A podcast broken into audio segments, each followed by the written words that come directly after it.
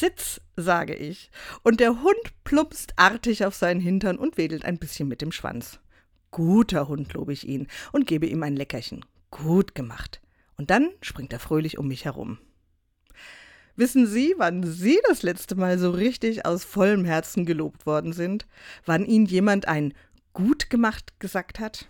Wahrscheinlich nimmt die Möglichkeit mit jedem Lebensjahr ab, dass sich andere mit uns über unsere kleinen oder großen Erfolge freuen.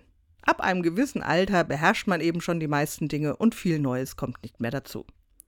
Und trotzdem gibt es immer wieder Augenblicke, die neu sind, wo wir uns, egal wie alt, getraut haben. Und immer und immer ist da in uns allen dieser Wunsch, dass uns einer anschaut und sagt, super, gut gemacht, weiter so.